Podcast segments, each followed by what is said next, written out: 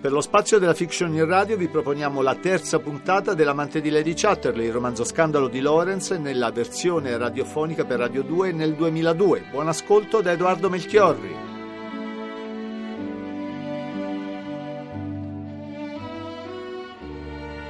L'amante di Lady Chatterley di David Herbert Lawrence.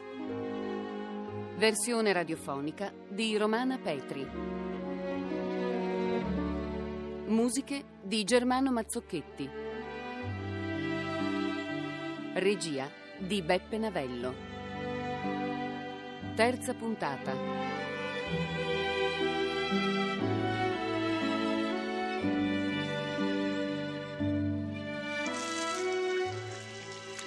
Sei stata bravissima, Rose. La cena di questa sera è stata un vero successo. Uh, Lady Chatterley ci teneva moltissimo a fare bella figura. Sai, con tutti quegli ospiti di buona famiglia, con dei giovanotti come Charles May, Tommy Dukes e quell'Emmond sempre così estroso. Le brillavano gli occhi dalla contentezza. Strano che le brillassero gli occhi. Il suo Michelis è partito. Che va insinuando? Niente, dico solo che mi sembravano molto intimi negli ultimi tempi. Finiscila, Rose. Pensa piuttosto a far servire il caffè e i liquori. Si sono già alzati tutti da tavola.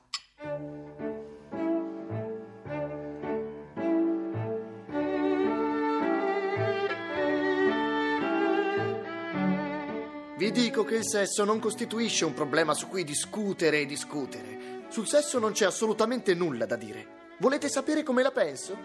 Così come non mi interesserebbe seguire un uomo che va al cesso, così non lo seguirei nemmeno mentre va a letto con una donna.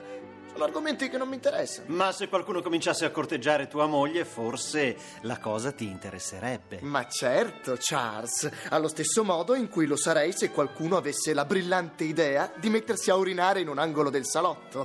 C'è un luogo per ogni cosa. Ciò significa che per te tua moglie potrebbe fare all'amore con chi vuole, purché in un'alcova segreta. No, credo che anche in quel caso la cosa potrebbe in un certo senso interessarmi e irritarmi. Ma certo, caro Hammond, tu hai l'istinto della proprietà assai sviluppato, hai desiderio di affermarti e aspiri al successo. Del resto oggi queste aspirazioni sono condivise da tutti, siamo tutti proiettati in quella stessa direzione. E c'è un elemento in più.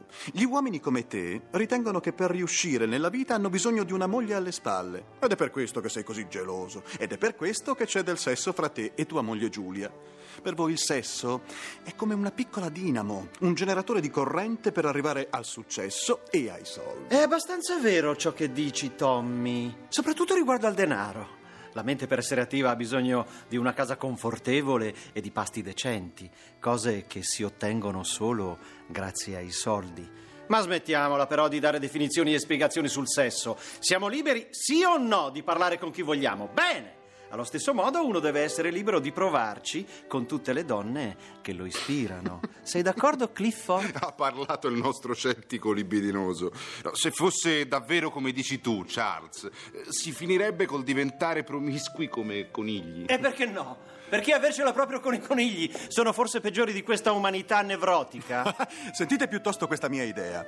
Il sesso non è altro che una sorta di normalissima conversazione fra uomo e donna, nella quale le parole, anziché essere pronunciate, vengono, come dire, messe in azione. Che cosa ne pensi tu, Clifford? Eh, beh, eh, essendo io fuori combattimento, eh, non ho nulla da dire.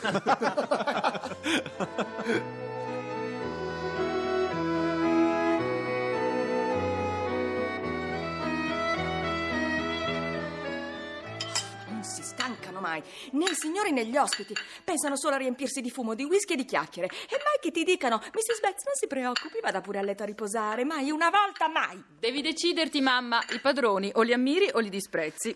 Beh, a me capitano tutte e due le cose insieme. Deve essere che li ammiro per i loro soldi e li disprezzo per come ci trattano. Forse non sono tutti così. Sir Clifford e i suoi amici sono persone aride, capaci solo di covare rancore e invidia. Soprattutto li sento criticare a morte gli altri. Basta che uno di loro sia assente che sul povero malcapitato si scatena un putiferio. per fortuna che domani mattina se ne andranno dal rugby e gli sposini torneranno alle loro abitudini. Sir Clifford alle sue pagine e Lady Chatterley ad assisterlo mentre scrive. Ma è davvero un grande scrittore come si dice? Ma che vuoi che ne sappia, figlia mia? Io non ho certo mai letto nulla, però ho sentito il padre di Lady Chatterley dire alla figlia: Gli scritti di Clifford sì, sono piacevoli, ma non contengono nulla di importante e passeranno presto di moda. Adesso vattene a letto almeno tu, Rosa. Resto in piedi io. La signora non mi ha dato ordini per il pranzo di domani. Oh, domani, se sarà una bella giornata, andranno a fare una lunga passeggiata nel bosco. E quando è così, chiede sempre che le si prepari qualcosa da portare fuori. Bene, mamma, buonanotte. Buonanotte, tesoro.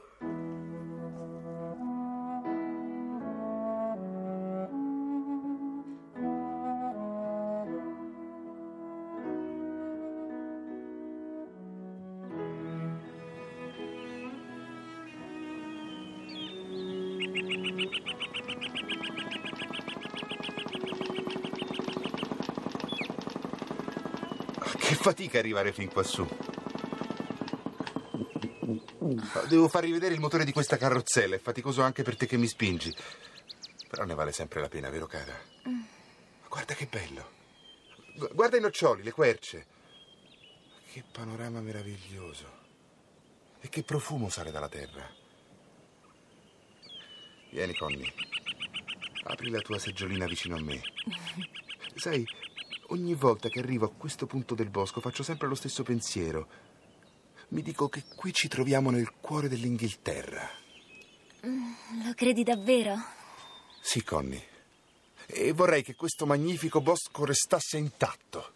Che nessuno potesse mai entrarvi senza il mio permesso. Era questo che mi diceva mio padre quando ero bambino. Mi portava qua, faceva un lungo respiro e diceva Clifford, senza di noi questo bosco meraviglioso scomparirebbe. La più grande dote dell'uomo sta nel saper conservare le cose. E aveva ragione.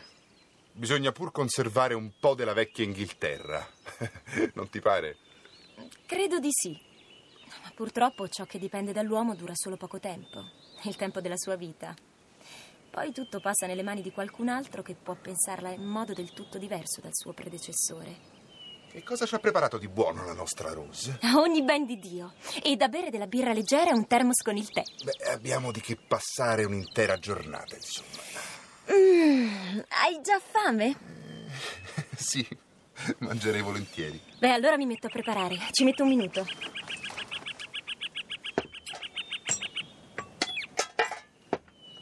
Sai, ti guardavo mentre tiravi fuori ogni cosa e pensavo a ciò che hai appena detto. E cioè che l'uomo ha poco tempo per agire, per fare qualcosa che lasci il segno di sé. E dunque? E dunque noi abbiamo poco tempo per fare e dopo... Dopo dovrebbe pensarci un figlio. Perché ogni uomo non è che un anello di una catena infinita. Ecco, io credo che avere un figlio sia importante, proprio perché la nostra vecchia Inghilterra non muoia del tutto. Ma noi non possiamo avere un figlio. Non guardarmi così. Lo so che nel mio stato attuale non, non possiamo averne. Però potrebbe essere una buona cosa se tu avessi un figlio. Da un altro uomo. Se lo cresciamo al rugby sarà nostro e apparterrà alla nostra terra. Io non do grande importanza alla paternità. Ma non credi che ci si potrebbe pensare? E l'altro uomo? Perché? Secondo te contano molto queste cose? Quando sei stata in Germania con tua sorella prima che ci incontrassimo, hai avuto un amante, no? E che ne è adesso di lui? Nulla. È come se ti chiedessi dove è andata a finire la neve dell'anno passato, mi risponderesti che non ce n'è più traccia. Ha importanza soltanto ciò che continua, che dura tutta la vita. I rapporti occasionali sono come gli accoppiamenti degli uccelli. È l'unione di tutta una vita che conta. Il vivere insieme giorno dopo giorno dà forza e solidità alla coppia, non, non- certo il sesso. Un tuo rapporto occasionale per restare incinta sarebbe come una seduta dal dentista. E dell'uomo con il quale avrei il bambino non ti importerebbe proprio nulla. Chiunque gli fosse. Mi fiderei di te, Connie. Mi fiderei della tua scelta e del tuo buon gusto. Tu sicuramente non ti lasceresti mai toccare da un uomo che non fosse degno di te e fosse molto diverso da me. E poi tu vorresti che io te ne parlassi. No, preferirei non sapere mai chi è. Ma tu sei d'accordo, vero Connie? Un rapporto occasionale non è nulla in confronto all'amore di tutta una vita. Non è vero? Non lo so. Credo che in teoria tu abbia ragione, Clifford. Ma che importanza vuoi che abbiano quei momenti di eccitazione passeggera? Un matrimonio è una cosa indistruttibile. Tra marito e moglie c'è un patto che va ben al di sopra di qualsiasi solletico fisico. Sì, certo. Però adesso lascia che mi riposi un po', Clifford. Deve essere stata la birra. Non sono abituata a berne di giorno. Tra mezz'ora dobbiamo tornare a casa. Perché tanta fretta? Non abbiamo nessun impegno. Ah sì, invece. E avevi promesso di leggermi la fine del tuo ultimo racconto, non ricordi? Ah, sì. Guarda Clifford. È là, sul sentiero in basso, c'è un cane. E c'è un uomo con lui. Ah, sì, Conny, lo riconosco benissimo. È Mellors, il nuovo guardiacaccia.